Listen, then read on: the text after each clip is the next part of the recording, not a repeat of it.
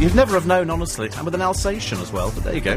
Anyway, he's back with you tomorrow. Au revoir. You're very slim today.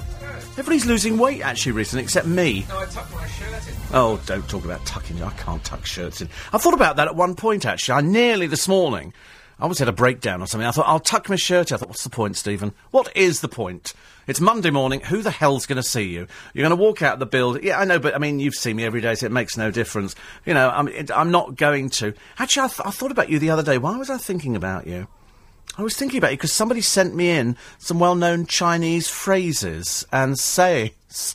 I was going to do them on the programme for you this morning, uh, and then I thought I got so excited when I, I came in. And, and I suddenly realised that unfortunately there is no life on other planets. You know, much as though the Barmy Brigade and the ET Phone Home Brigade are all going, oh, well, of course, it's far too big. How do they know? Well, they know a lot more than you do and and it's it's all. Have you noticed? It's it's evenly split on it. At one time, you could say it was mainly sort of blokes who'd be interested. Now it turns out the women are the barmy ones on this one. Uh, there are other things on other planets. No, there's not, dear. There's a, there's an old teacup in your cupboard, and that's as far as it goes. There is no little ET thing. You can go as far as you like. It ain't out there. All right. It's like it's, it's, it's the crop circles. I remember we used to have one one poor deluded soul used to write in about about the crop circles, going, uh, you know, I think they're not. Ma- I mean, even even if I know, even if you actually produce students who said we did this, they still don't believe them. You can't. It's it's a no-win situation with the Barmies because you can have students on television going, "Yeah, we made this last night," and then strange people like Reg Presley of the Troggs will go, "No, they didn't." They go, "Yes, they did." And I read a piece the other day. You'll wet yourself on this one. I happen to have typed in on on Google the gr- inside the Great Pyramids because you can go inside in in the Great Pyramid at Giza. Uh, they only allow in two, uh, 300 people a day. 150 in the morning and 150 in the afternoon because breathing apparently produces moisture. The moisture then can produce oxidization and salt in the uh, in the, the tomb, and it's very dangerous for it. So they limit the amount of people there. And there's a site which is devoted to again the Barmies, who say we have studied the Great Pyramids, and we have come to the conclusion they were made by people from another world. And they've got a whole, they've got pages and pages on, I mean, you can shoot holes in every bit of it. And I guarantee I'll, I will get a barmy this morning who will write it and go, I think you'll find there are, you know, these were from little green men coming down in spacecraft making a pyramid. That's right. So the people of Cairo sat there and went, you know, it's marvellous, this spacecraft stuff, isn't it? All these years before Steven Spielberg, look at this, look, oh, that's E.T. making one, and there's somebody from do, do, do, do, do, do, do, do, do, do. You remember that one? Close Encounters. Where did you ever see Close Encounters? It was it was where he's he's going along a country road and this thing goes whoosh, straight over his head. And it turns out that all the scientists have been sending out this code, and the code is do do do do do. And this apparently attracts spaceships. Well, I've stood outside on a Saturday night with a bottle of wine going, do, do, do, nothing. Not a bloody peep out of anything at all. Nothing. A couple of startled pigeons sitting there looking, going, what the hell's he doing now? Do, do, do. And when they do it, the, these people climb onto a mountain, they look in, and there's a big crater, and there's all the scientists from NASA, and then all of a sudden, over the top of the hill, comes the, or from behind the mountain this enormous spacecraft. It looks like the thing out of Independence Day, only less less fantastic. And it goes do do do do do, and it's really quite exciting. I wonder why you didn't recognise the tune. You don't know the tune. Oh, good heavens above! Honestly, you're not into spacecrafts, are you? So why'd you dress like a Martian then? Come in here every day, your little pink outfit. Honestly, she's got little this little outfit. She's got little, little antennas on it and all the rest of it. Little batteries inside, you know, which turn the antennas round so she can make contact with somebody living. It's all a bit embarrassing, really. Anyway, trust you all had a good weekend. Was it nice? Don't all shout at once. Yeah, all right. Yeah, okay. It wasn't really that interesting. I wish I'd not asked, actually. I'm just, you know, curious as to, to why everybody is here at this time in the morning. Miranda is the new Queen of Comedy. She's got three awards. Yeah, I know, I know. so I thought you were a fan of Miranda. I spoke to, No, I'm not, no. I mean, I, I don't, I don't quite get it. I'm sure, I'm sure she's very good, but it, it doesn't quite, yeah, it doesn't, you think she's funny-ish. Very difficult to find funny women. Is she funny because she's plain? You know, I mean, would, would she have been funny if she was terribly attractive? Or is it because she's just talking about ordinary things for, for women? She got the People's Choice. So that was quite good. Uh, hosted by Jonathan Ross. And he did a couple of uh, near the knuckle jokes. And strangely enough, said he didn't like Frankie Boyle. Which, you know, because he said it was a bit offensive. And I thought, well, a lot of the things that you said were very offensive, Jonathan. You know, just because you don't find something funny doesn't mean to say other people don't. And of course, Frankie Boyle is funny in certain certain departments. I don't know what departments they would be. Everybody's funny, aren't they? I'm quite sure there are 99.9% of everybody going, you're very funny, Steve. You're a very funny person. We've driven into London in the morning and we've turned on the radio. And to be honest with you, there ain't much on at this time because the majority of the overnight people are just about falling asleep. They've just about managed to get to the end of the shift without going clunk and out completely. Whereas you see, this is the beginning of my day, so I'm like as chirpy as a butterfly. I'm like cooking with gas. I'm like happy. Butterflies are very chirpy. Have you seen butterflies? Flap, flap, flap, flap, everywhere. I've seen them in, in the jungle. I've seen a David Attenborough programme where um, I was on the jungle on my television and I was watching them because you feel like you're there because my television is, is like 3D and it's like, and you, and you feel that you're walking through the, the jungle, and, and the car and the monkey, uh, uh, uh, do, do, do, do, do, and there's all these things coming over the top, and then millions on this particular day, millions of butterflies, they just descend, millions of them. And it's like a cloud. It's like fantastic. Because I'm, I'm really big into butterflies, but don't ever touch them. Because, you know, the old thing years ago used to be, oh, let's pick it up by its wings. No, because they've got powder on there, and you touching them, all of a sudden they can't fly.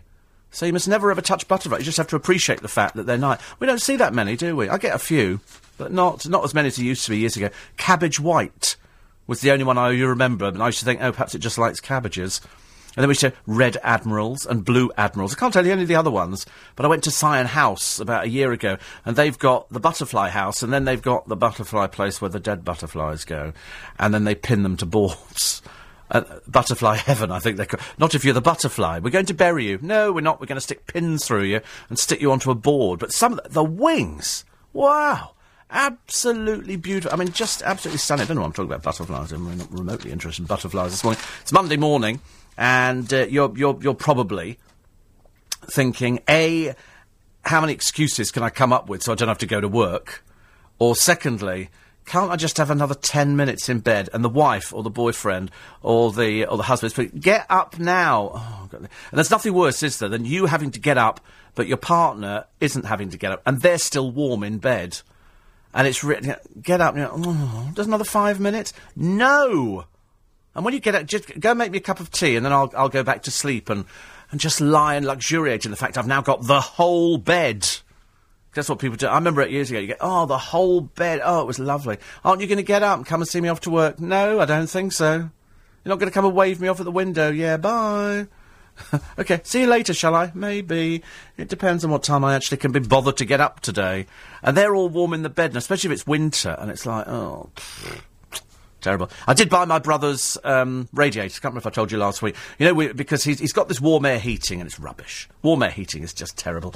And it's an old system and it would probably cost a couple of thousand quid to put a new one in. And it's, it's frankly, it's not worth it. So uh, when I stayed at this hotel, they had these lovely radiators uh, from Nobu or Novu or something. Nova, Nova, no, Nobu. Yeah, Nobu's a restaurant, isn't it? They might do radiators too. And so I'd seen them. I don't know, perhaps it's a part time job. You know, uh, first of all, we're going to do you chicken chow mein, and now we're going to do radiators. You know, it's a sideline.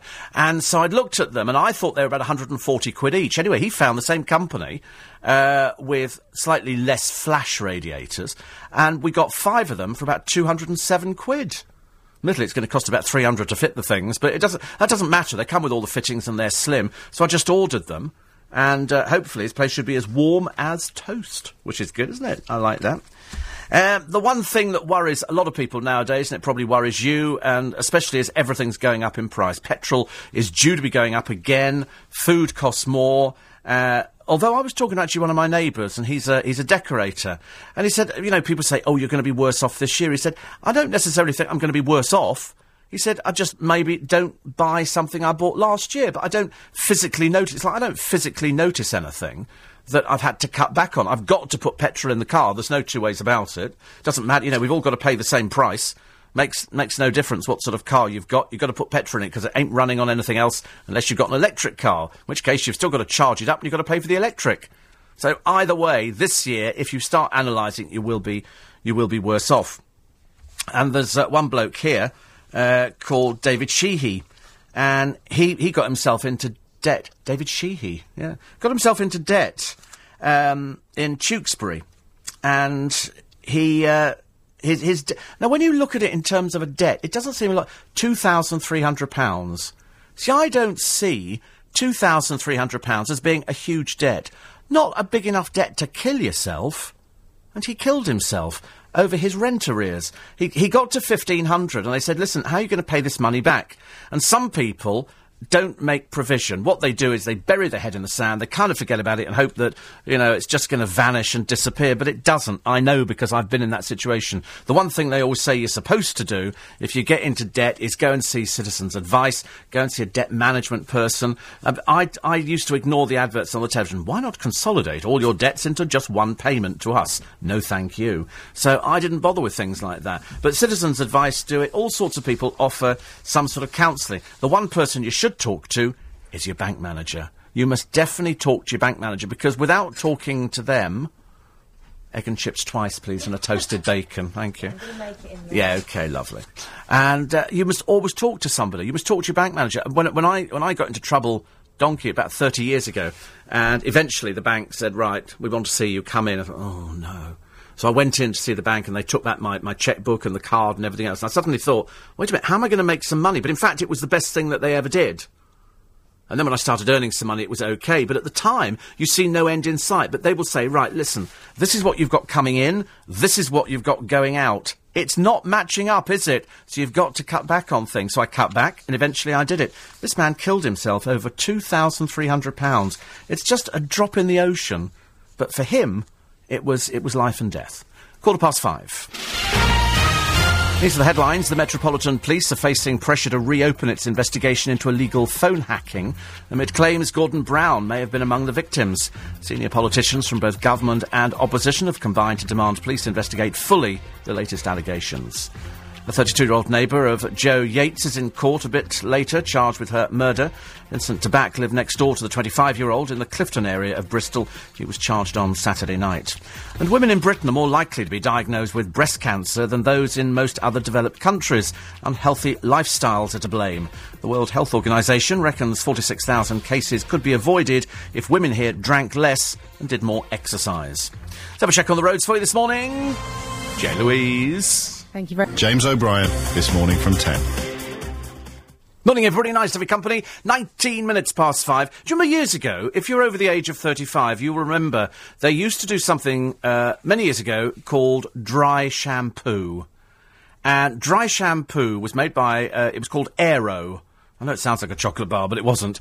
And it sounds horrible. And it was a little tiny puffer bottle with what looked to me like talcum powder.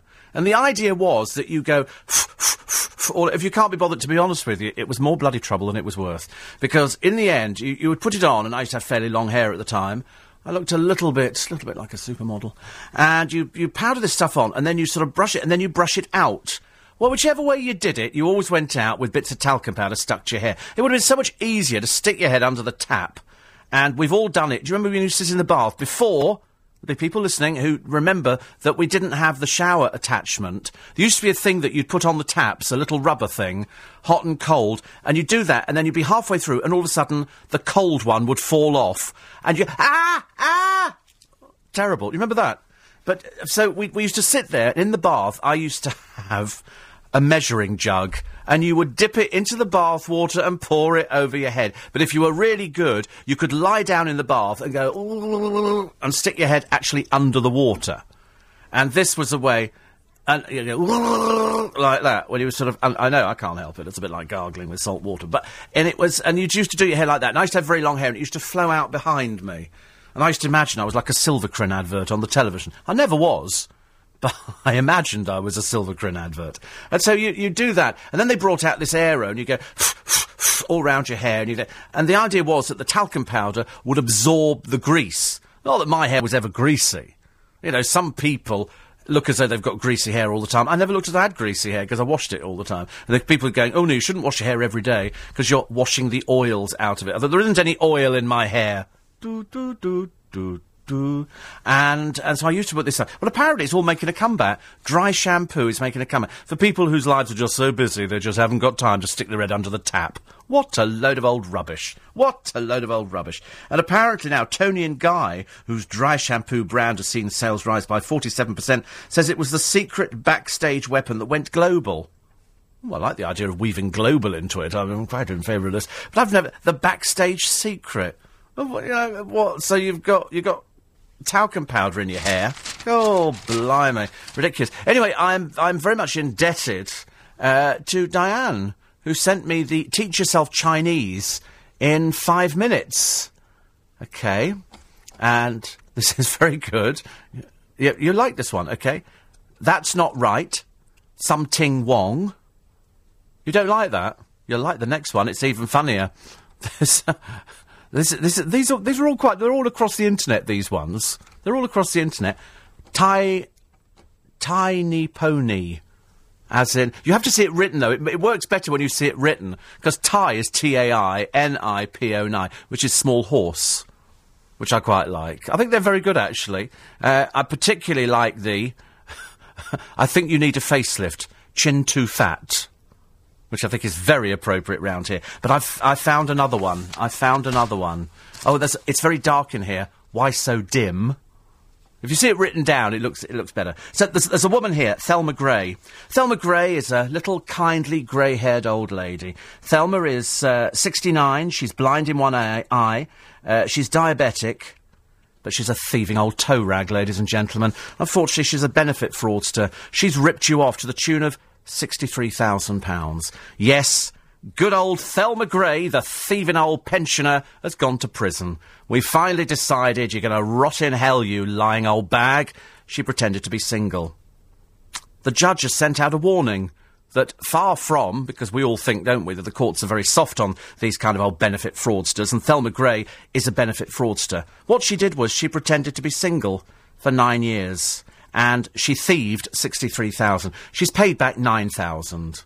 But, you know, I mean, to be honest with you, let's hang her. You know, ding dong, the witch is dead, thieving old bag, there's loads of them out there. Uh, last year, I mean, it, it, it isn't actually just Thelma. Obviously, Thelma Gray, thieving old bag and benefit fraudster, it runs in the family. Because her son, Andrew, admitted three benefit fraud charges admitting to £33,000. My God! What a thieving old family you are, Thelma Gray. But anyway, darling, you enjoy your life in prison, because you're going to be staying there as long as possible. Uh, they've only sent her to prison for uh, eight months. See, I'd make it eight years, I'm afraid. And then when you come out, I take everything away from you. Everything. Your television, everything. Because I don't think you'd be able to prove on what you spent 63,000 quid on. And frankly, you've, you've deprived other people of money. Small wonder when some people go in there, you know, people with children who are dying. Remember that story? Of the father whose daughter was dying and they wouldn't give him any benefits. It's thieving old bags like Thelma who thieve from other people. You horrible, horrible old woman, you. Horrible old woman. I hope they sort you out when you get inside, darling. I hope they like, get out of my prison. Oh, guess who's joining EastEnders? Yeah, gonna make you a star. David Essex. See, good impression. Look at that. She knew straight away. Yeah, yeah, yeah. That was not a bad impression, actually. David Essex is going to join. He's 63. Uh, best known for such hits as Hold Me Close, Don't Let Me Go. All sounded like he needed to gargle. I with Ni- Nails, Niles, Niles, uh, with Niall and I. And uh, so he's going to join as uh, father of Michael and uncle to Alfie Moon. Mm, the Moon family. Just does it. Every time I see the Moon family, it doesn't kind of ring true to me. But it's, it's, so that's all right, isn't it? Luckily, luckily, um, here she is in all the papers today. It's uh, Miss Cunningham. Her name is uh, Brigitte Cunningham. Uh, she has a flat in London, single mother, and luckily slept with big fat ugly Tory. But only slept with him once, and then luckily went and found Max Clifford. I mean, oh dear, that was a gift from heaven, wasn't it? So the picture of uh, Birgit Cunningham, and um, and here she is. Actually, strange enough, she doesn't look like the usual sort of single mother. She looks like sort of mum who needs to support herself, and the way she supports herself is by, in this particular instance, sleeping with uh, Lord Strathclyde who allegedly had sex with her, and they played music. I mean, I was saying to the producer, I don't know about you and me, but to be honest with you, I've, I've never actually sort of made love to music. I tried it once to the 1812 overture and frankly nearly ruptured myself. It's, it's not really worth it. But strangely enough, she was a member of the Green Party. And you might remember Birgit Cunningham because in the year 2000 she smeared a chocolate eclair in the face of Nick Brown.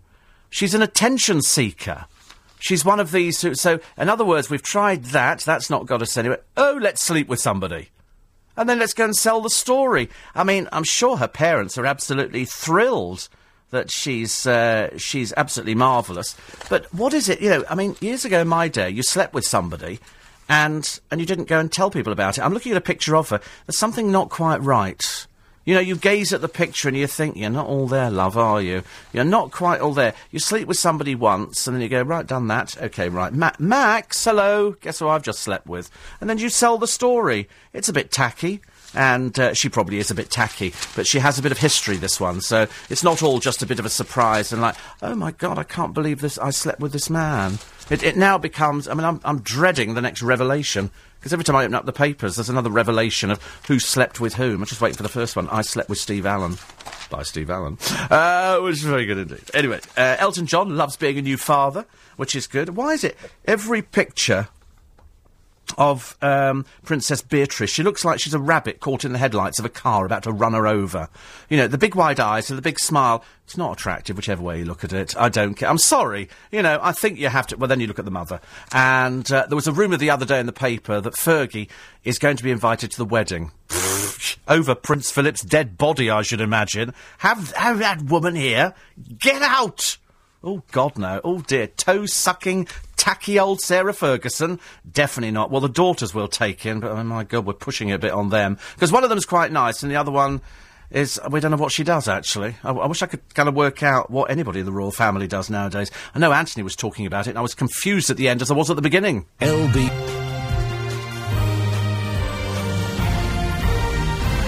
Do, do, do, do. Nothing out there. Nothing at all. Far as the eye can see, nothing! Which is great, isn't it?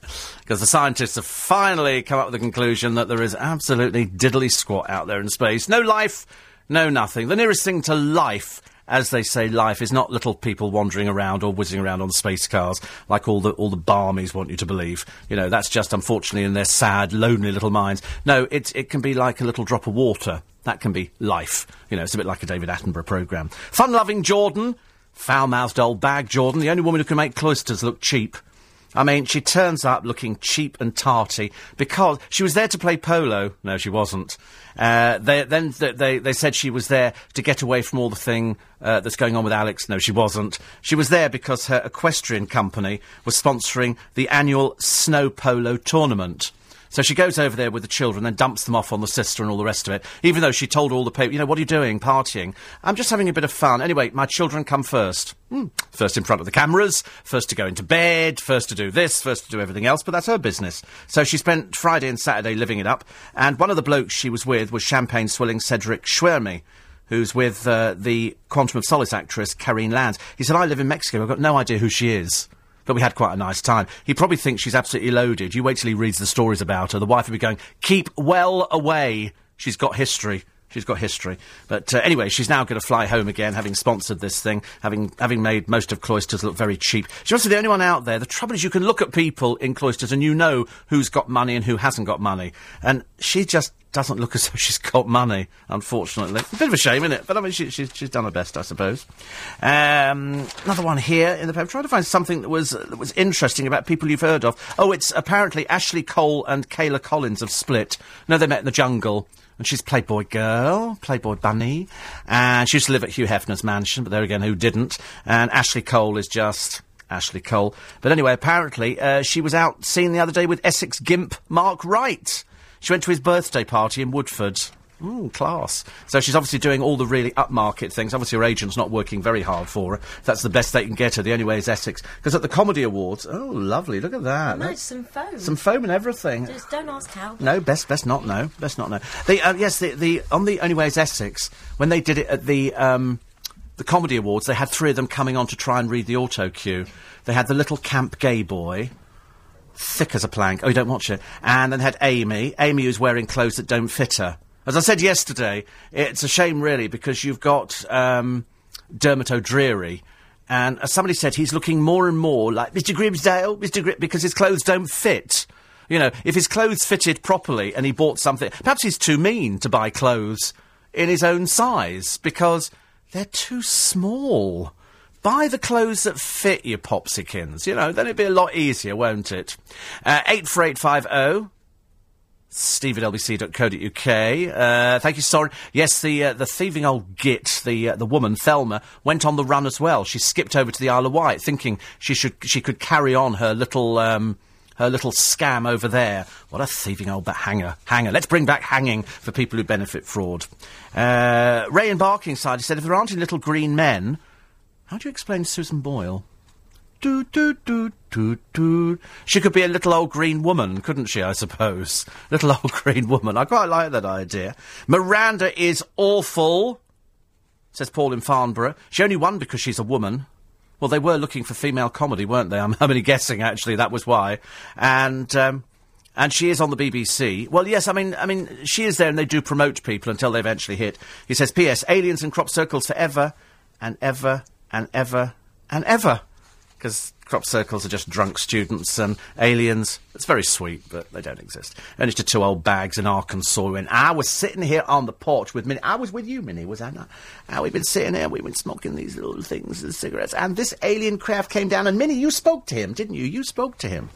They're all like that over there. They never land in blooming Leicester Square or Trafalgar Square. You know, we've got all the lights going on round here. Come and land here, sweet peas. Come on, come on. Oh, no, nothing at all. There you go. Uh, Gary says you had a bank account 30 years ago when you were nine. Yeah, okay. Come on. Come on. Everybody had a post office account when they were nine. Everybody. David Essex was going to join EastEnders a long time ago, says Keith, but uh, turned it down. Obviously, now decided after all the fun of the fair closed over the road that uh, it was probably a good time to join. He's not joining till uh, October, so it's, it's much later in the year, I'm afraid. Uh, Ian says, I've worked all my life and need to sign on uh, for a month once. Uh, wouldn't give me anything as I've missed the national insurance once for a month. How do these people get thousands? They thieve. They lie. She lied that she was single because you know the biggest scam that's operating with uh, with people for um, for benefit fraud is they claim that they're married and then they claim that they arrive in the country and then they split up.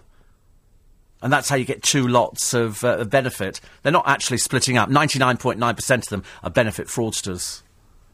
You know, I, I, they were talking the other day. What were they saying? Do you remember? Are you old enough to remember the uh, Guardian Angels on the Underground? It stopped a load of old people uh, running through, thieving off people, and uh, they're now thinking of bringing back some sort of security on the Underground, which I quite welcome. Because I tell you, I want to be on the Underground the morning when I'm on it. My God, there's some bloody dodgy-looking people. Oh my God, I take the tube in the morning. I do so. I take the tube. I have my own compartment. It is reserved and everything else, and it has people either end to make sure. No, sorry, sorry, no, no, no. No camouflage clothing, thank you. Another carriage, and I, I don't want anybody who's got luggage who looks like they're going to Heathrow. I don't want anybody like that, thank you. You're leaving the country? No, no, no, no, no, no. Go somewhere else. Go somewhere else. And so I have the carriage all to myself, which is quite. So I stand there and I stare people out. I stand there. and, Yeah, what are you looking at? What are you looking at? Think you're hard? Little green men sitting there. Uh, eight four eight five zero. Glenn says fine words about the benefit thing, but eight months, so out by the end of May to enjoy the summer, courtesy of the taxpayer. Yeah, she's paid back nine thousand. I tell you, if I lived next door to her, I'd be creating merry hell. I'm afraid, merry hell. No wonder stealing money from the workforce is so popular. Hardly a penalty, is it? What about the outstanding monies? Is that it? All over? Yeah, because once she's been to prison, that's it. You see, I'd be round, and I tell you what I'd be doing. Sounds awful to say, doesn't it? But, you, but I can't think of anything that would hit her hard, like she's hit other people hard. There'll be people who, who will not get benefits because this thieving old bag and her thieving son have stolen over hundred thousand pounds. That's what they've stolen, and she has no room. I couldn't give a toss whether she's sixty-nine, blind, with diabetes. She's a thief. Whichever way you look at it, she's a thief.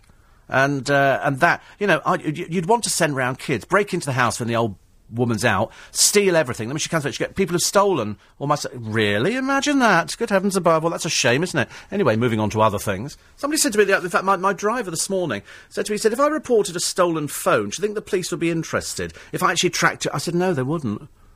I absolutely wouldn't. Thousands of phones get stolen every day. James O'Brien lost his phone the other day. And, and it was, it was what? And, and Amanda's was stolen.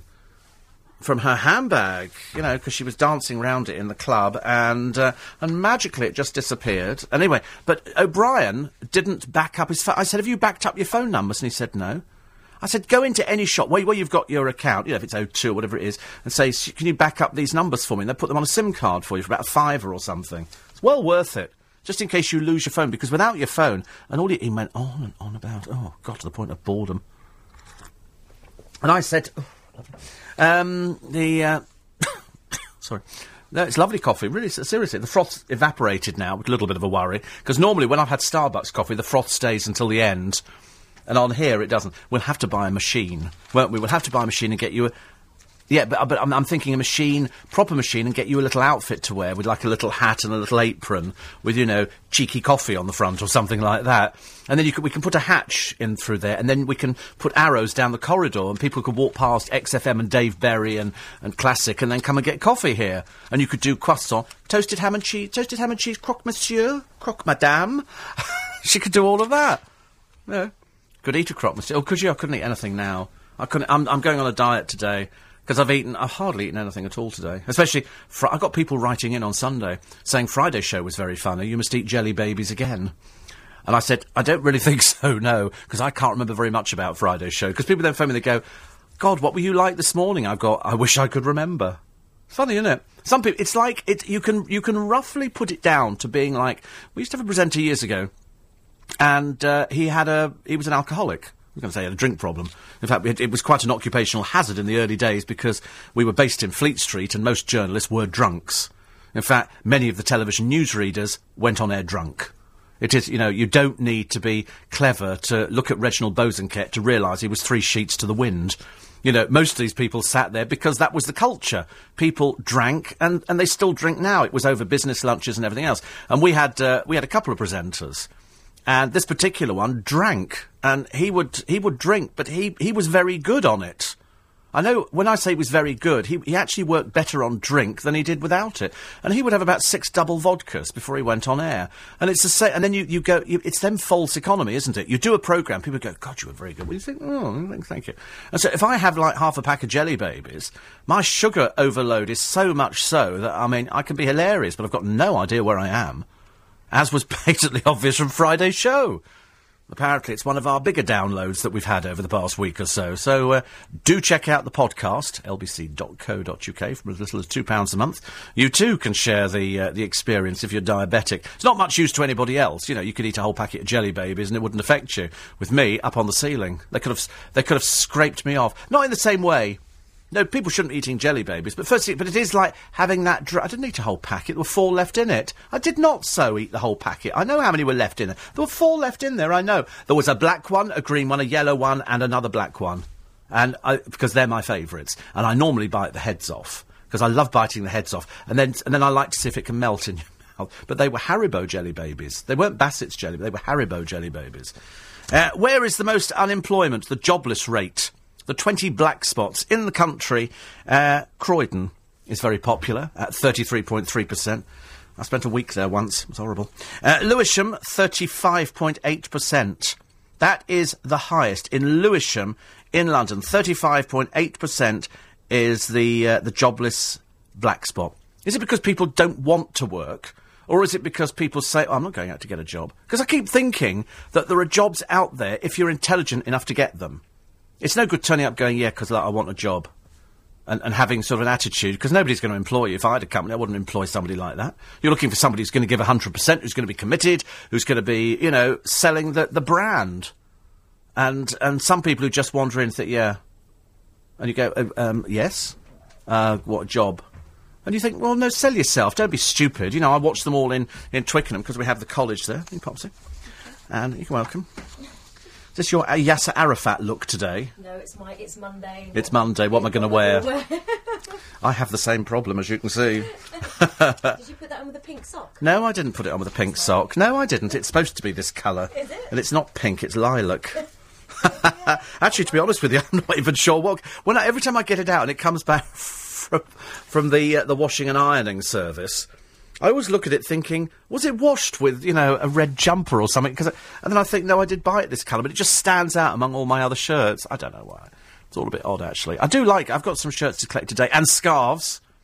I've got scarves. I took my scarves in the other day because I said to Thomas, who's in the other dry. I've got two dry cleaners. I've got Elaine in one, who's looking after the the washing and the ironing side of it, and then we've got Thomas in the other one because I feel a certain loyalty and he's he's looking after the other bits for me. And so I took some scarves in the. Oh, and also he sewed a button on. He's a bloke, but he sewed a button on. I haven't actually checked as to whether I mean because it's well I don't think men men can sew buttons on. It's like women women women can't uh, unfortunately uh, be referees, can they? At football matches, they, they they really can't. Well, that's what you would think, because the other day, two Sky people uh, had to apologise uh, because they were rather stupid, and we'll tell you which numpties they are after this. These are the headlines. There are calls for an independent inquiry into Scotland Yard's dealing of the phone hacking scandal. Over the weekend, it emerged Gordon Brown claimed he may have been targeted while he was Chancellor. A man will appear in court later charged with the murder of Joanna Yeates. Vincent Tabak is accused of killing the landscape architect last month. And Lord Coe has warned Britain's reputation in international sporting circles would be trashed if Tottenham is chosen as the preferred bidder to occupy the Olympic Stadium. Tottenham and West Ham will find out which of them will be the preferred occupant of the stadium after the 2012 games on Friday. Let's have a check on the uh, roads for you. Jay Louise. Conversation with me, Nick Ferrari, this morning from 7. So here they were, two of sport's so-called numpties. And unfortunately this time it's Andy Gray and Richard Hairy Hands Keys. Now we remember Richard Hairy Hands Keys because he gets them waxed now. Because frankly he looks a bit like Godzilla. But anyway, all of that to one side and far be it from me to start throwing mud around. Yesterday, two of football's most pro- high-profile broadcasters were forced to apologise after being caught joking that the official would need the offside rule explaining to her. Sky Sports host Richard Keys and top pundit Andy Gray were also recorded discussing West Ham United executive Karren Brady, the apprentice star, uh, star known as football's first lady, in a disparaging manner. In off-air remarks during the build-up to the Wolverhampton Wanderers game against Liverpool on Saturday, the pair were taped questioning whether Sian Massey, an assistant referee, would be able to cope. Keys joked, somebody better get down there and explain offside to her. Glasgow born former striker Gray says, Can you believe that? A female lineswoman. Women don't know the offside rule. I mean, you can't believe that he's that stupid, but he quite clearly is. Former breakfast show Keys replied, Course they don't. I can guarantee you there'll be a big one, offside call today. Kenny, Dalglish, England's manager, Liverpool manager, will go potty. This isn't the first time, is it? Didn't we have one before? Later on, Keys referred to Miss Brady's newspaper column telling Gray the game's gone mad. Did you hear charming Karren Brady this morning complaining about sexism? Do me a favour, love. Now, if they'd been talking about gays or, or black people in sport, they'd be taken out and hung up to dry. You'd be, you'd be whipping them from afar. Because it's about women, nobody cares about these two sexist old dinosaurs. Far from being, you know, football's most high profile broadcasters, quite clearly complete and utter prats, ladies and gentlemen. Andy Gray and Richard Keys, um, when, when they were contacted, by the Mail on Sunday, because this started the other day. Keys said he had no recollection of the detail of the conversation. I know, love. That's why it was recorded. When he was told that a recording existed, he said, If you have a tape, you don't need me to talk to you. Oh, dear. Little wussy person, aren't we? Little. Oh, it's okay. We're only talking about a girly. Miss Massey, who's engaged to a fellow referee and lives in Coventry, would not comment on the row the other day. A spokesman for Sky Sports said the comments reported today are not acceptable. They were not made on air, but we've spoken to Richard and Andy and told them our views, and they've apologised and expressed their regret. Well, it's funny actually. I mean, so so when sort of Richard Keys is mentioned, he just dismisses it like, "Oh, go away, go away." I tell you, matey, if you'd said this about anybody else, you'd be picking up your P45. But because it's only about women, who cares? Doesn't matter, does it, girlies? Can't do anything. Oh, one of your drivers, Richard, turns out to be a woman, and she goes, Oh, I'm terribly sorry, I'm a woman. Let's just crash into him. we'll go and do our nails, shall we, somewhere? Stupid men, honestly. Mind you, you do worry about these old dinosaurs, Andy Gray and Richard Keys. Where will it all end for them? Answer is, who cares? Who cares? But as I say, if they'd said it about anybody, can you imagine if they'd said it about, oh, here's another black footballer? Can you imagine? Oh, or how, how you know? Do you think do you think, she's a lesbian or something? You know, I mean that that kind of talk. Stupid man, honestly, stupid, stupid man. Here's Ulrika Jonsson. She was at the British Comedy Awards because she's very funny. Very funny. In fact, she is when you look at everybody else was wearing party dresses. Ulrika wearing her I'm going out looking for somebody kind of look, where she can't stand straight. She's wearing leather trousers. Not really at your age, Popsykins. I mean, it's very sweet, but you're just way too old for that. And also, too haggard now. But uh, she has spent £11,000 on cosmetic surgery. Get your money back. Get your money back. You, you don't want to go too thin. It's, it's, you know, and if you've got that sort of scrawny last turkey in the shop look on your neck, put a, you can get some nice scarves that you put round now, and they make it look at, or, or, you know, um, some collar or something. I don't know. You know, just anything to make it look a little bit, little bit better. Apparently, according to uh, all the experts, staying fat may be better for your health. Oh, thank God for that. Oh, well, there you go. More biscuits for me, matron. So that's good news, isn't it? I bet you're all worried. You're going, oh, I was so worried about being fat today. Nope, it's good for your health. My chemist, Mr. Good, Mr. Shah, is going to be delighted at this one. You just stay fat, Steve. It'll be fine. It'll be fine. No, it won't be. Paul Daniels has made his wig disappear on eBay for £1,100. He's also selling a load of other stuff. He says he's clearing clutter, but his career has lost its magic. Actually, there's been a couple of magic stories recently. There was one that didn't quite make the papers, but it certainly made the papers in America. The world famous Magic Castle over there has had to get rid of one of its members. Why did they get rid of one of their members? Somebody who is well known in magical uh, circles. Didn't make any of the papers over here because he put a hidden camera in a female magician's changing room so he could photograph her changing. So they have kicked him out. He's a pervert quite clearly. He does children's shows and stuff like that, and his website is still up and running, but the Magic Castle have said it's unacceptable. They've reacted very, very quickly, and strangely enough, magic websites all around the world are talking about him, going, Who'd have guessed he was a pervert? Well, they don't exactly go around with big signs on there going, Pervert. We've had it on the underground before. Do you remember that man who was caught some years ago? He had a paper bag, sorry, a carrier bag with a camera in it pointing up, and he would put it on the ground by women. And you think, no, no, no. I think we hang you with the benefit fraudster as well. Really not very nice at all. And uh, One Hyde Park is still there. Now, I was thinking about buying a flat, but the Candy Brothers will not do me a discount. They start at 6.8 million, and they go up to something ludicrous like 120 million pounds. Now, to be honest with you, um, I wouldn't want to live in a place where it's got iris recognition, panic rooms, and bulletproof glass you know, if I want to live in a place, I'm hoping that it's going to be nice and peace and tranquil. I've looked at the picture, although it does look very nice. But there's a better place in Mayfair. Oh, my God. On Knight Frank's website. Uh, there's a house there in Mayfair, and I think it's only. I mean, if you were thinking of buying me something for a birthday or a Christmas present, or perhaps just for a loved one that you listen to on the radio every morning, this one comes in at about 19 million, and it's uh, a nine-bedroom townhouse in Mayfair, which needs a bit of a refurb. But to be honest with you, it's got the most beautiful wooden carved staircases. It's got Jacobean ceiling. It's got everything. You could lose her in it. I mean, she could be the housemaid. You know, you could ring, you could ring, bing bong, and she could run, bong bong bong bong. But she could run downstairs and go, yes, sir. I'll just tell the master your ear, and then you could she could invite you into the main hall, and you could sit there because it looks wonderful and it's right in the middle of Mayfair. And I've looked at it a few times thinking, if you had that much money, if you could afford, say, to buy in One Hyde Park, and you were going to spend, say, 25 million to live in a flat, for 19 million you can live in a nine bedroom house. The only downside, no garden. But there again, why worry about it? You've got so much room in there, you could plant your own grass upstairs. Was a joke. Don't make me say it. And and but it's lovely, and it's got wooden, and it's got low ceilings, and I could see it with rugs in there, and she could have a little like a little maid's outfit on. It could be like upstairs, downstairs. I'm quite into getting into an outfit recently. I was thinking more straight jacket. I wasn't actually thinking, you know, maid's outfit. I thought straight jacket, and perhaps, you know, we could have you swinging in the hall, and every time we pass you, we could just give you another swing. You know, you could go backwards and forwards, and but eh, but the house looks lovely.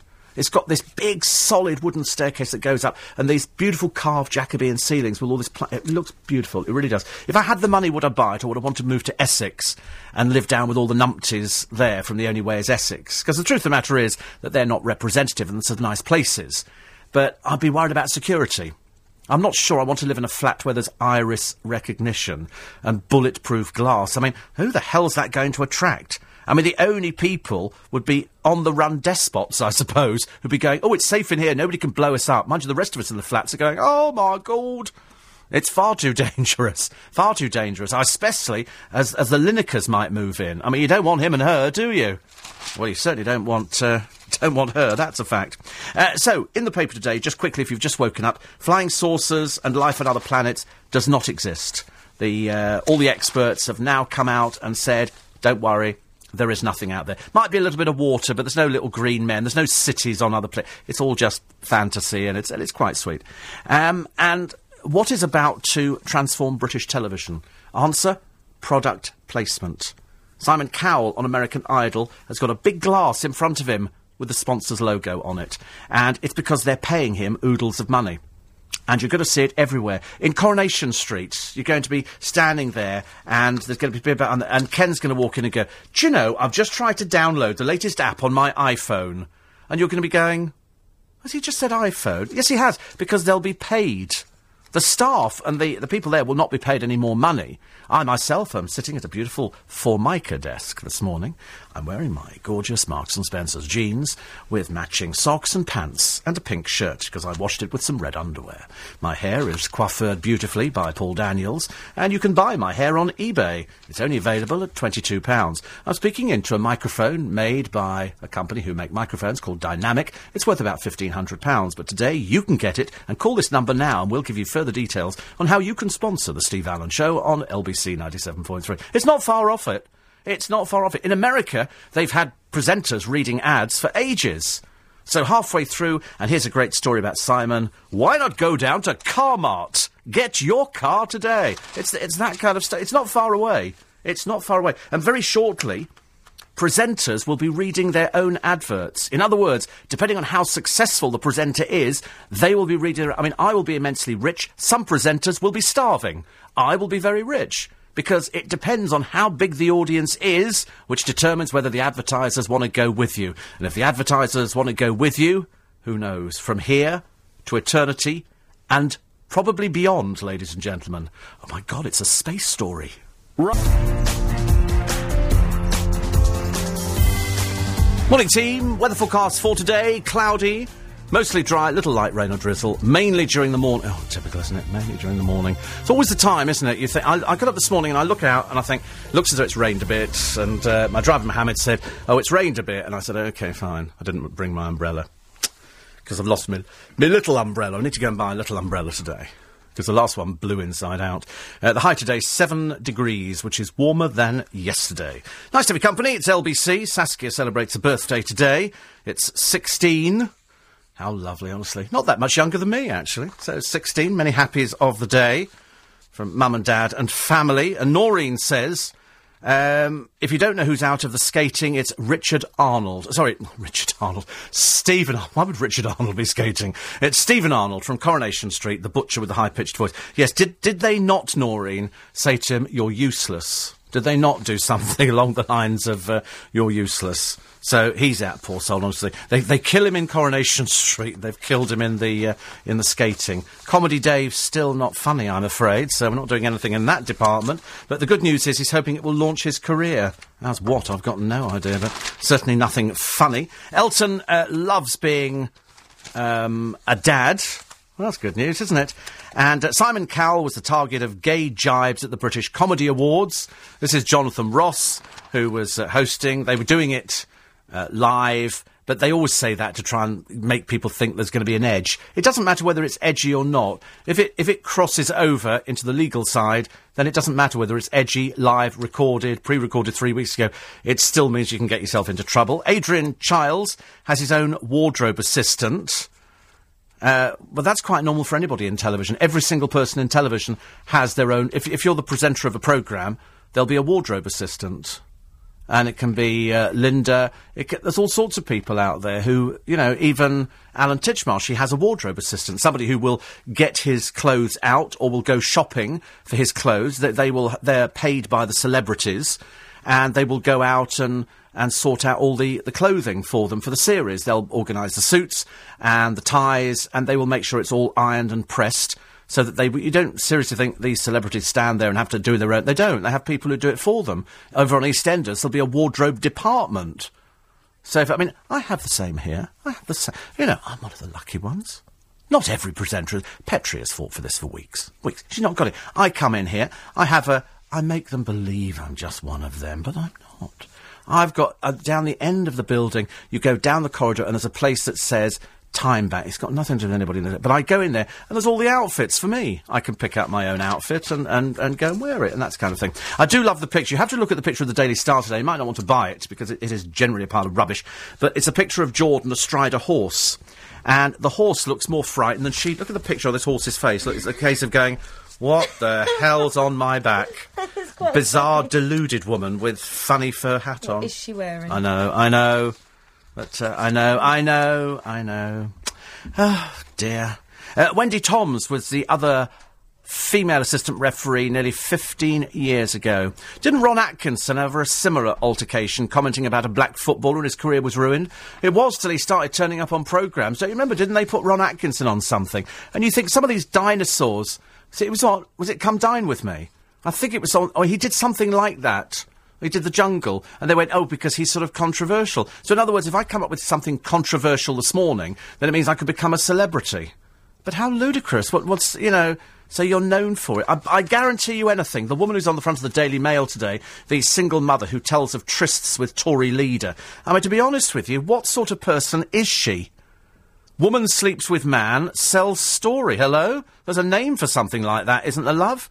You know, you're not exactly making it difficult. You know, have you heard the word no? Did he pin you to the floor? Did he drag you off by your hair? You know, no. You just quite clearly saw pound signs. I mean, it's immensely tacky.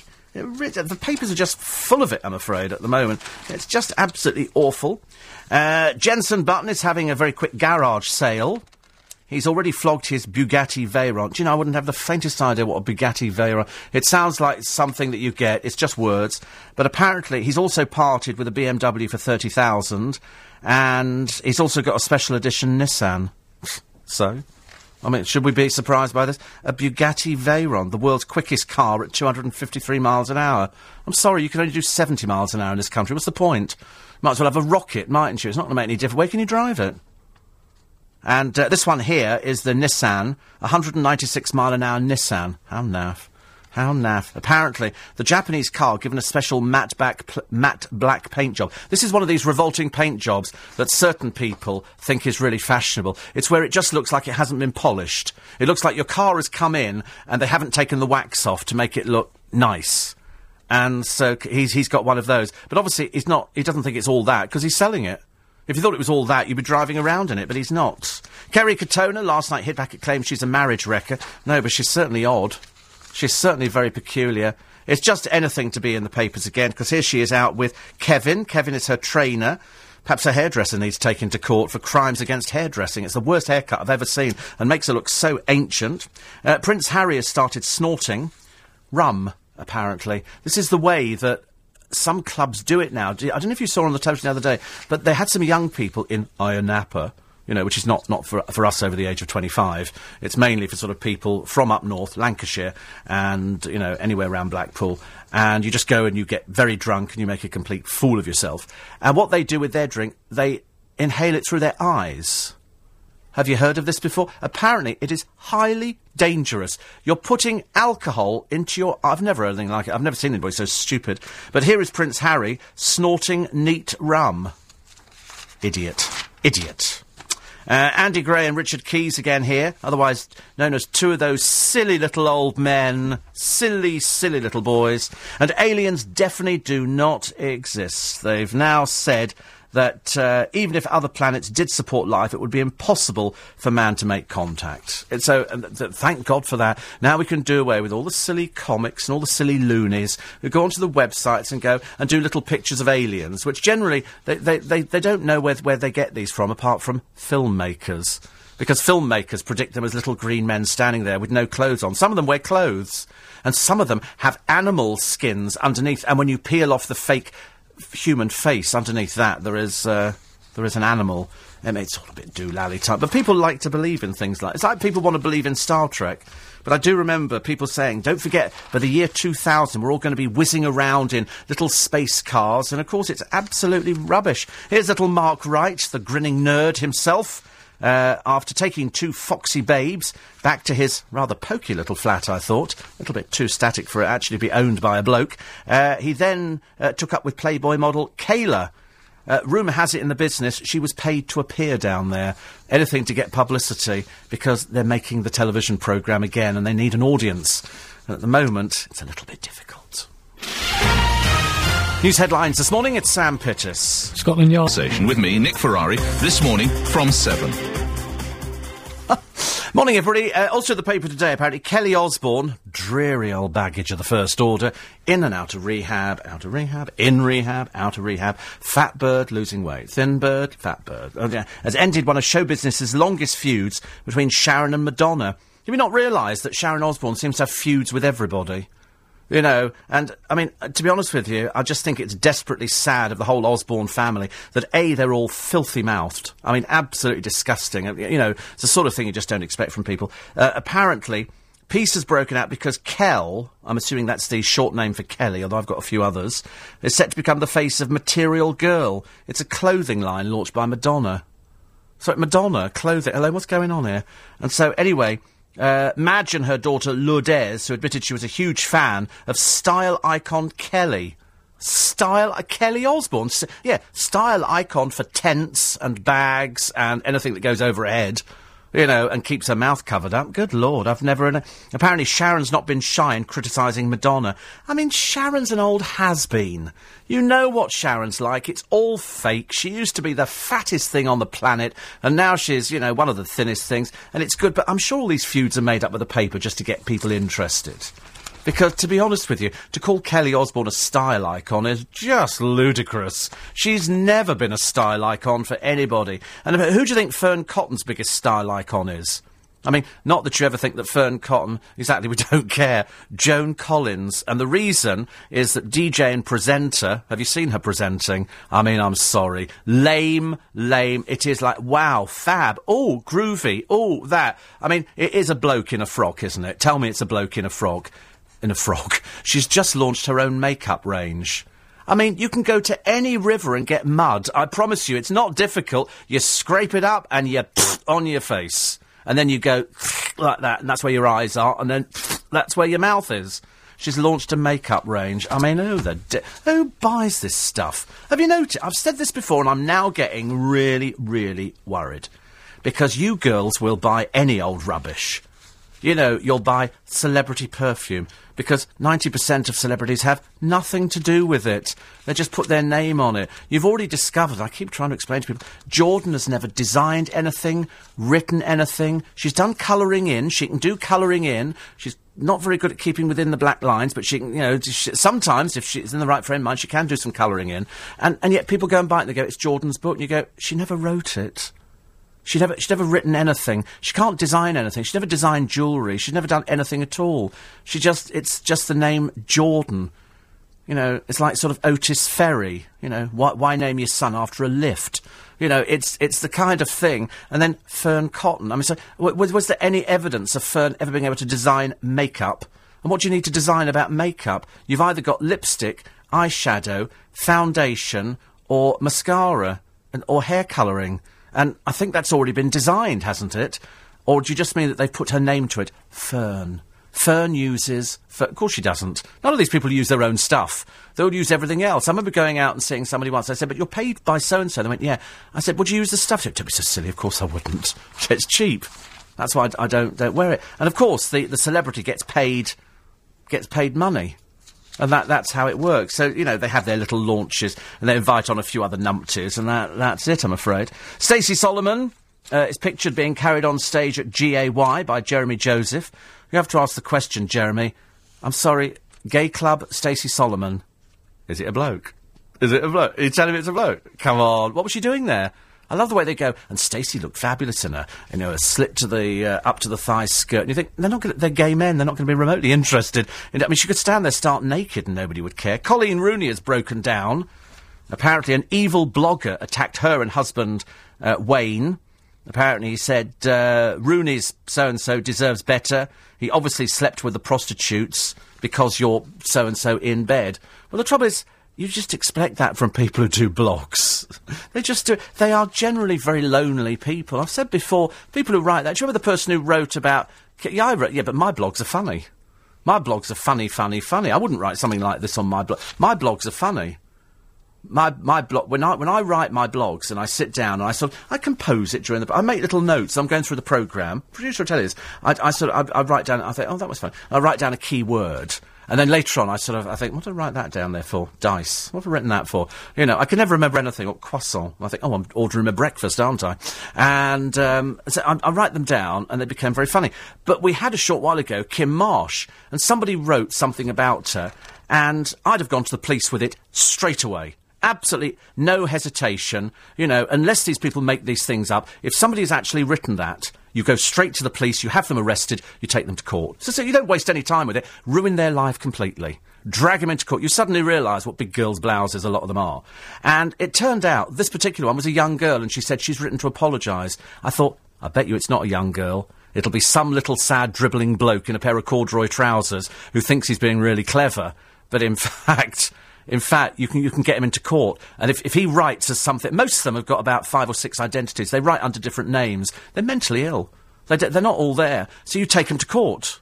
That's what you have to do. And Coleen, in this one here, because you've actually, once, if it's written on a computer, easy peasy to find. Easy. You take them to court. Don't be stupid, Coleen. Don't, don't waste time going to a silly newspaper. You take them to court and you expose them because then the police can seize their computers and they can find out who else they've written to. They won't have just written to you, they'll have written to loads of other people. They will have written to everybody who's ever lost a child or anything like that, and they'll have written filth. And so you take them into court. You know, like the woman with the cat. Oh, I didn't really mean that. Yes, you did, you lying old bag. Of course you did. You did it because you're not all there in the head and you need teaching a lesson. It's like, you know, gets, oh, I'm sorry, I was a benefit fraudster. Why? Well, because I needed the money to feed myself. No, you're just a thief. Makes me laugh. You get people who thieve from libraries, and then years later they send the, the fine back. And you think, what's the point of that? No, hang 'em. Hang 'em. So much easier. Uh, here it is. Oh, dear. Theresa McQueen. No, me neither, I'm afraid. Me neither. But anyway, apparently it's been a tough few months uh, for Hollyoaks teen tearaway Theresa McQueen. And there's a picture of her. I mean, oh, that's the character's name, is it? Oh, the actress is Jorgie Porter. I'm sorry, dear. I mean, it's, it's very sweet, but you look, she, she's very tiny, isn't she? Jorgie Porter. And you're wearing old lady's hair. I don't want to say this, but the other day, and it, it grieves me to mention this, because I'm not, as you know, I'm not a bitter person. I'm not the sort of person who criticises people on television, but when I saw poor Eamonn Holmes' wife presenting this morning the clothing, dear, Pat Phoenix 1963. It's very lovely if you want to dress like a barmaid from the Rover's Return from the 60s, but if you really want to be a bit of a fashionista, don't wear anything with a ruff down the front of it. You look like a, a reject from Acorn Antiques. I can't believe that Fat Boy Fat actually let you wear that on screen. Don't wear it. Some of these people need, you need to say to them, listen, that outfit is wrong, wrong, wrong. Most things that Coleen Nolan wears on Loose Women, wrong. They're just, they're outfits for much older people. Much older people, Coleen, and much slimmer people. Don't you know, we know you've got a big chest, we know you go on about it all the time, and we know that you've got a marvellous husband. We know that because you tell us about him every day. In fact, actually, strangely enough, they've got Linda Bellingham in the paper today on why she feels sexy at 60. Now, I see no reason why you shouldn't be sexy at 60, but unfortunately, poor old Eamonn Holmes' wife is looking quite dowdy. The outfit she was wearing the other day, a white blouse with a ruff. Now, if you're on television and you're selling a funky programme that's doing waxing on men with Louie Spence, you don't wear white things with ruffs on. They're for barmaids from Acorn Antiques, and even prior to that, don't wear it. Okay? I'm just advising you, because I think maybe Carl needs telling down there. Exactly, whoever's in charge of wardrobe, change them. So Linda feels very sexy at 60. This is Linda Bellingham. Let's face it, she's had her fair share of upsets and all sorts of uh, things like that. And who's in and who's out, according to Jim Shelley? I'm afraid very much out at the moment is poor Lauren Laverne in this dreadful 10 o'clock live. They say here, what on earth is she doing on the show? She is neither interesting, nor funny, nor clever. And somebody said, perhaps she needs the work. I, I just don't know why she's on there. The whole thing is a bit of a disaster. Jamie's 30 minute meals. That's they, they say that's about the attention span. Some of it I like, but the book turned out to be misleading in the fact that many of these recipes you cannot achieve in 30 minutes. They said on some of them it was two and a half hours. So, but I mean, never let it spoil a good book, which has been the fastest selling book, I think, of all time. LBC. Morning, everybody. Nice to have your company. Do you think that product placement then should be a feature on British television? You can tweet me on LBC 973. So when I say product placement, product placement is along the lines of, oh, hello, Pauline, you know, or something like that. What's a nice iPhone you've got there? And then you would sort of, then they go, that's product placement. It has appeared on EastEnders before, product placement. I told you the story of how I was watching it uh, one day, and they were homing in on royal jelly, and it was on Pauline's table. And, uh, memory like a sieve, isn't it? I thought, the moment you got up from the chair, I thought, oh, God. Anyway, so they do this product placement uh, on this thing, and, and I remember thinking, that's a bit odd. But strange enough, by the time the programme came to the repeat, it had been taken out. So obviously there was some backhander for a producer or something like that going on because it was just so blatantly obvious and I noticed things. But you're going to see more of it. You're going to see it in all sorts of programmes. At the moment, you can see it in, in television programmes anyway. Uh, somebody will hold something up, or they'll be doing, oh, I was doing this and that. It's, it's whether it becomes blatant. If it's just casually, and I say to you, do you know, I was, I was looking at my phone the other day, and I was trying to download this app. That's not product placement, that's just me telling you a story. I'm not paid by anybody to mention anything at all. I'm not given anything free. I always make sure because you have to you have to very much be on your guard. Somebody says, "Well, listen, if, if I give you this, will, will you mention us?" You get, "Well, I can't really. I can't really do that because it's just not the uh, just not the sort of thing." And uh, but on television, they'll be taking the money and they'll be doing product placement. I mean, I know people who do it in films. It's been going on in films for ages. You'll see the character holding a tin of Coke or holding this or that phone will be prevalent. In fact, even in E.T., the little, the little professor, the little spelling machine, that, that was product placement. People pay good money to get that on there. You know, and then you have to go, you know, phone home, E.T., phone home. Uh, 84850, steve at lbc.co.uk. So do you think product placement should become a feature on British television? A little bit like sort of Adrian Chiles, but without the audience kind of thing, because they don't know what to do with him, even on the Sunday night show, which is a, a pointless, less topical version of daily shows like The Right Stuff. Ghastly.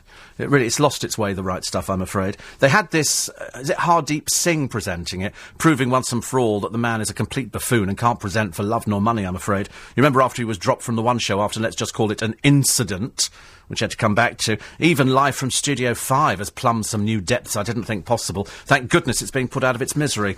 The other one is putting out of its misery is the Vanessa Feltz show. Uh, the offence is called malicious communications. If you send nasty messages via the internet, phone, or any other telecom, it is arrestable and the police will seize the modem. But actually, it's, it's great. There is a, up at um, Notting Hill police station, we have some very friendly police officers and they deal with things like that. So if ever you get anything malicious, don't deal with it yourself. Don't ever respond to anything. You take it straight to the police. You have them in court. Uh, you have your day. Then you find out who they are. And then the police will discover, as they do in many of these cases, that these people have history. They don't ever do it as a one-off. They don't ever do it as a one-off. They've always done it loads and loads of times. They've sent to loads of people. Incidentally, James O'Brien not here today. You bit sicky poos. So James Max will be here at 10 o'clock this morning after Nick Ferrari at uh, 7. Darren's back with us for some ideas of where to go. Morning. Morning to you. Morning. Where are we off Good. to today? Well, it's going to be a big year this year in comedy. Hmm. So I thought we'd have a look at some of the uh, the comedians that are doing the rounds of this year, and the tickets are now on sale. On uh, Monday next week at the Lyric Theatre in Shaftesbury Avenue, it's called the Horne Section, and this is Alex Horne gathering a whole uh, array of comedians and a jazz ensemble as well to accompany the night. And his guests include Tim Vine, who I know is a favourite Oh, yes, isn't he? absolutely. He's just done um, um, pantomime in, in Richmond. Oh, really? Well, he's now doing the Lyric Theatre in Shaftesbury Avenue. Tim Key, Bruce Airhead, the Improv Brass, and Mark Watson. Don't miss that. As I say, tickets now on sale. Kevin Eldon now. We used to see him on TV all the time. I haven't seen him for ages. Do you remember him in Hot Fuzz, that comedy Yes, yes. movie? He's at the Soho Theatre on the 7th of February. Russell Howard, he's down at the O2 on the 19th and 20th of February. Now that holds about 10,000 people, so he's going to be performing to 20,000 people over two nights. Hmm. Think of the money. Yes, I was talking to somebody the other day about about how the whole comedy genre. In fact, I talked to Alan Carr about it, which you can download. One of my more stressful conversations. And I was saying years ago, and he he said years ago he'd be performing to two hundred people. Now you can play to ten thousand people. Well, he's playing Wembley on on the 2nd of November. Yeah. uh, sorry, the Wembley on the 5th of November and the O2 on the 6th of November. Hmm. So uh, two massive nights for him. Doug Stanhope is at the Hammersmith Apollo on the 2nd of April and uh, probably the biggest comedian of the last century. I mean, never made me laugh once, but I know he has a huge following. Jerry Seinfeld's playing the O2 on the 3rd him. of nor can I. No, I, I've, I don't. I've got a friend who's crackers for him, but to be honest So with you, I I, know just lots don't of see people love him. it. No, nor do I. But he's going to. It'll probably sell out to goes Yes, it will. Um, it'll be a massive. It'll probably put on extra dates. I would have thought. Yeah. Dylan Moran down at the Hammersmith Apollo on the 14th and 15th of July. Some other stuff. If you're not into comedy at the moment, the London Mime Festival is on this week. Finishes on uh, Sunday. If you look on their website to see what's left. If you've ever wanted to go to the Magic Circle, tomorrow is your chance to go and uh, have a look at the museum, have a look at um, some magicians, and have a look, little, little wander around the building. It's Meet the Magic Circle. Go to their website for more information on that. Have you ever been to the Magic Circle, Steve? I, I've had a couple of days down there. I am a, a master of the prestidigitation. Doesn't say that again after a few jelly beans. Probably not. No, no. Don't do jelly beans, jelly babies. oh, jelly baby. Jelly no, babies, okay. yes. And I, I, I Uh, might go down there wearing Paul Daniels' toupee. Did you buy it for a thousand pounds? No, I, I, I thought it was probably worth it, but to be honest with you, I'd rather have had Frankie Howerd's. Yeah. that was also sold, of That's course. m- Meet the Magic Circle there in uh, near Euston. If you go to their website, if you can't make it tomorrow, there will be more of those later Right. in the You year. need to book, though. You do need to book. And um, I mentioned this last week. It's the press night tonight. Do you remember Tales of the Unexpected? Yes, I do. On yes. ITV? Yes. Yes. The now stage version of that opens down at the Lyric Hammers- in Hammersmith. Um, this is by Jeremy Dyson, of course, League of Gentlemen, and co-writer of Ghost Stories, which you're, uh, I believe you're seeing at some point soon. Yes, I'm going to go down this week. and see it. So uh, if you're a fan of Roald Dahl and Tales of the Unexpected, then um, you're going to like this one. It's called Twisted Tales Oh, nice. and uh, a reinterpretation of his stories. So look out for the reviews for that this week. Excellent. Okay, a few ideas. Enough ideas for you? there. Can you get a book, book for the, all of that stuff? Yes, I'll probably I'll One, probably book two, actually for three. the Magic Circle. I would think. There's 10, 11 events there. 11 don't say we don't tell Wiki where to go. I'd love to tell you where all to go. Absolutely. Talk to you on Sunday. Right. Looking forward to it already. Thank you. There's Darren Tossell. 18 minutes to 7. Uh, listening in Florida is Wendy. She says, You're right about radio presenters in America doing commercials. When I first came here, I heard somebody talking about their favourite restaurant. It sounded so good that I booked to go with some friends, and it was awful, ghastly. And then I learned that the presenter was paid to promote the place as a commercial. Yeah, they have their commercials over there, and and they're supposed to big them up because they're being paid for it. And so, you know, the bi- but uh, the, the only way that advertisers will, will pay for those sort of commercials is if the program has got the audience that they want. It's no good giving it to a you know a, a program that doesn't have any response. Whereas we know for a fact that if we mention the LBC website and details of the LBC diary, the LBC website goes into meltdown as people go and check. If I said to you this morning there is a half naked picture of me on the LBC website, there isn't incidentally, just in case you got a bit excited about that. Not too excited. Uh, it, all of a sudden, the site would go into meltdown. A little bit like, as we mentioned earlier on, uh, poor Adrian Chiles, the one that ITV don't know what to do with at the moment. He was talking about uh, discrimination uh, against more elderly TV presenters. And then, kind of a little bit later on in the programme, he was talking about Karren Brady. She's got a few miles on the clock, hasn't she? Chiles grumbled. She's no spring chicken. a valuable contribution to a debate about ageism and sexism. It's a bit like being a Sky Sports reporter at the uh, at the moment. There's a dating website which has come under attack. It's for overweight singles. It's been slammed for encouraging obesity. It is just laziness, isn't it? In, in many cases, you know, unless you've got a medical condition, uh, obesity is just gluttony. It's just people who want to eat. I mean, I find it horrendous, and you do too, I know, because we've talked about it before, that unfortunately some people can eat and eat and don't put on an ounce, and other people can eat and eat and just get fatter and fatter. And it's just grossly unfair. There's nothing you can do about it. It's like some people have hair, and some people don't have hair. And people moan about it and they go, oh, I'm losing my hair. And you go, well, you just have to, you know, there's nothing you can do about it. There's nothing worse than trying to pretend that you're not losing your hair and you're having to do comb overs and all that kind of thing, you know, and toupees and shake this lotion into your hair it'll make your hair look fuller. Nobody's going to believe it. Nobody's going to believe it at all. They're all going to think you put something on your hair. Everybody knew Paul Daniels was wearing a toupee. Everybody knew that Brucey was wearing a toupee. You know, whereas they'd look so much better without it. So much better. Uh, this Veyron car, we were talking about this Bugatti, costs a million pounds when new and does two miles to one litre of petrol. Yeah, but what's the point of having it? I don't, I can't think of anything that would, you know, that'd be worth a million pounds, car or otherwise. And, uh, and uh, I don't know, who worries about the cost of petrol? Uh, strangely enough, says Paul, uh, Two early examples of reverse product placement. Coronation Street first started. They could not be seen to advertise. All the cans in the corner shop were shown with their own logo on. For example, Key Soup, Key Bread. Littlewoods twigged this and their own brands were called Key Note. And when Dale started Supermarket Sweep, Asda rebranded many of their stores Asda Dales. Really? I know that I think it was Asda that paid for the supermarket and all the products were in there. But you're right. If, if you go, but they, they suddenly realised in Coronation Street, what? What's the matter with you? God, dear Try and put some weight on. You're looking like a dreadful advert at the moment for somebody not eating. And um, I wasn't talking to Amanda, no.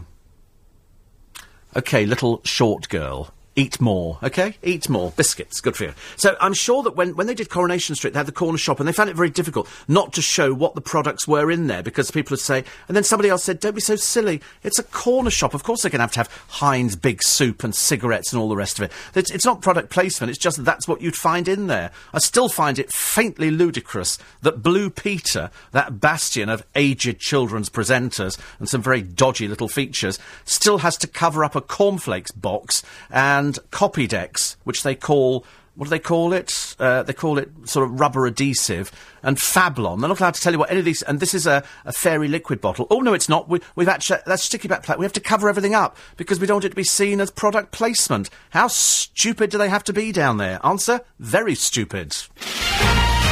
News headlines with Sam Pittis. London's biggest conversation with me, Nick Ferrari, this morning from seven. Morning, everybody. Nice to your company. 10 to 7 is at the time. I see 50,000, no, 500,000 more people are losing their weekly bin collections. I think we have ours done twice a week. We appear to be fairly unique in Twickenham. Appear to be fairly unique. So, twice a week, the bin is is empty. Because otherwise, it, it just seems a bit pointless. But the, the, council cutting back on it, we're still producing the same amount of rubbish. And believe you me, it never ceases to amaze me how much rubbish one person can produce in the course of a week. I mean, it, it, it just beggars belief. The amount of packaging that's on everything. You take it home, and there's packaging. I, I mean, I can fill up a, fill up a bin bag quite easily on a daily basis. With what? I, I think because it's if, if you're cooking not that I cook, but if, if, I'm reheating, yeah, reheating, okay, you've got packaging round there. You buy some clothes, you've got all the packaging that comes off. I mean, I bought some shirts the other day, you know, because I'm prone to doing this occasionally. And I think out of it came four plastic clips, the way it's folded, uh, a piece of plastic. Uh, to the shape of the shirt, a plastic uh, form. There was plastic under the collar. There was cardboard under the collar. There was cardboard that went down the back of the shirt and tissue paper. I mean, you don't really need all of that, because I bought another shirt the other day and there was nothing. It just came with a hanger. And they would say the same. Would you like the hanger? No. And then you get home and think, I wish I'd taken the hanger. I wish I'd taken the hanger. Uh, 84850. And uh, Claudia says, I work for the marketing department of a large uh, Italian coffee company, but I think, uh, still think it's better to stay away from all American style product placement. But I'm more than happy to give you all the coffee you want for free. well, she says that's fine, but we can't mention it, okay? We just have to go, oh, that's a nice cup of coffee. From whichever company it might happen to be. What a good idea, actually. It, but it, it, it's true, isn't it? It's, it's so difficult to try and work out what you think is product placement and what you think isn't. And, and, and it's, it's, it's a very, very grey area. It's always been a very, very grey area. I remember once mention- I was doing a, a beauty programme and we happened to mention the product because you kind of have to. If you're going to talk, there's no good saying to somebody, "Here we are using this cream," and then all the ladies listening go, "What? Well, what was it called?" And we go, "I can't tell you because they think it's product placement." And we happen to mention this particular product, and it got something like four thousand calls in less than fifteen minutes. And the program controller said, "You can't. That's product placement." I said, "Well, I said, well, how are you supposed to do a beauty program without mentioning it? It's like doing a gardening program and not mentioning Tomorite, or you know, you can only get this particular plant which we're talking about." From this particular nursery, nobody else does it. So w- what do you do? It's like holiday programs. They na- they have to put up there. You know, this holiday we went with Thomson, but it all comes from Global and it comes with Blau and it comes with whatever it happens to be, because they have to do it and, and prizes. It's very nice to give prizes away, but the TV companies have to buy them. At Channel 5, we used to have a prize cupboard, and there was a budget for buying prizes. The, the, the manufacturers would give you a discount, but it was never for free. I'm sure that they would have given for free, but it was, it was better for the TV companies to actually pay for it. So that's, that's, that's why, I think. Uh, talking of advertising, Janice Battersby asked for a packet of Wotsits in the Rovers. To be honest with you, I don't know why they do Wotsits because that would be that would me for me if I was watching that that would be product placement because normally in in a pub you go in and have exactly but you but you then say but I've never seen that before in Coronation I've seen them going in saying oh and two packets of crisps but they don't say two packets of Walker's crisps or two packets of Pringle two, but to actually ask for Wotsits that's a trade name. So I don't know. So Laura, thank you for that one. Uh, Steve Jordan has a qualification as a manicurist. That one-day course cost several hundred pounds. Everybody passed. It was shown on the programme. Yes, I did see it. That's where she had the makeup artist wearing his fake glasses, and that's where she said they're not real glasses. They're fake glasses. And he went, "What you said that for?" Because a bit like that. And uh, and she went, "Well, because they are fake." Yeah. And so he started wearing them everywhere. A bit pointless, really. A little bit like Harry Potter. He doesn't really wear glasses in real life. They're just put on to make him look like Harry Potter. He's really Daniel Radcliffe who doesn't wear glasses. It's like Deirdre, but you're so used to seeing people with glasses on, like like Deirdre. Used to be Deirdre Rashid, and now she's not. She's now Deirdre Barlow. She doesn't wear glasses in real life, so when you see her, you go, "Where are your glasses? You wear contact lenses?" No, I don't wear glasses. It's just worn for the yeah. Because some people, I mean, I look good in glasses. I look good without glasses as well. But I mean, I look good in glasses, but of course I can't see without them, so it doesn't really help, does it? I mentioned David Essex, who's moving into EastEnders. Would that be a, that be a good thing to see on EastEnders? I don't know. I did watch a bit the other day. It's still the same old, same old. It's still people arguing. And uh, it's the trouble is, as far as I'm concerned, it's it's lost a lot since since Barbara left. It's just a lot of little cats, some of whom who can't act. I mean, I I don't like to mention this. And do they know? Because is it is it Bianca who's out at the moment um, because she's apparently gone to Florida.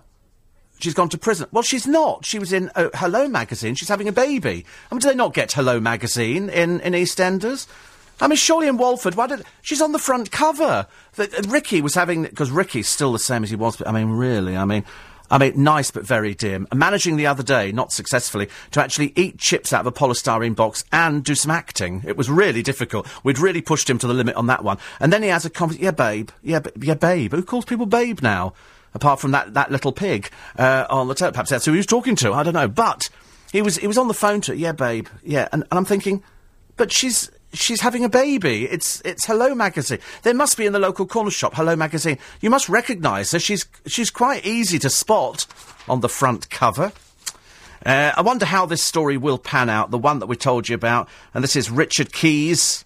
Uh, talking to uh, Andy Gray. They thought their microphones were off, so they were being sexist pigs, I'm afraid. Talking about, oh, I don't know, women. She, knows the offside rule, shouldn't think, so being very disparaging. Of course, Richard Keys has tried to play it down. Let's do hand waxing, shall we, Richard? Let's talk about hairy men who have to wax their hands because they're so vain and yet think it's okay to start criticising women. If it had been a black footballer, you'd have been out on your ear, mate, straight away. But they thought the microphones were off. So it goes to prove what these people talk about when they think the mics are off. If they were on, they wouldn't talk about it. So they talk about it when they're off. But of course, as somebody said to me once, there's no such thing as an off microphone. Wouldn't catch me saying anything like that. Not on this programme. Really. When the mic when I'm out the studio, completely different, but not in the studio. Always look on every microphone as if it's live. Because one of these days it will be, and you can get caught out. Sadly, I've got to go now. Fatties everywhere. Love you.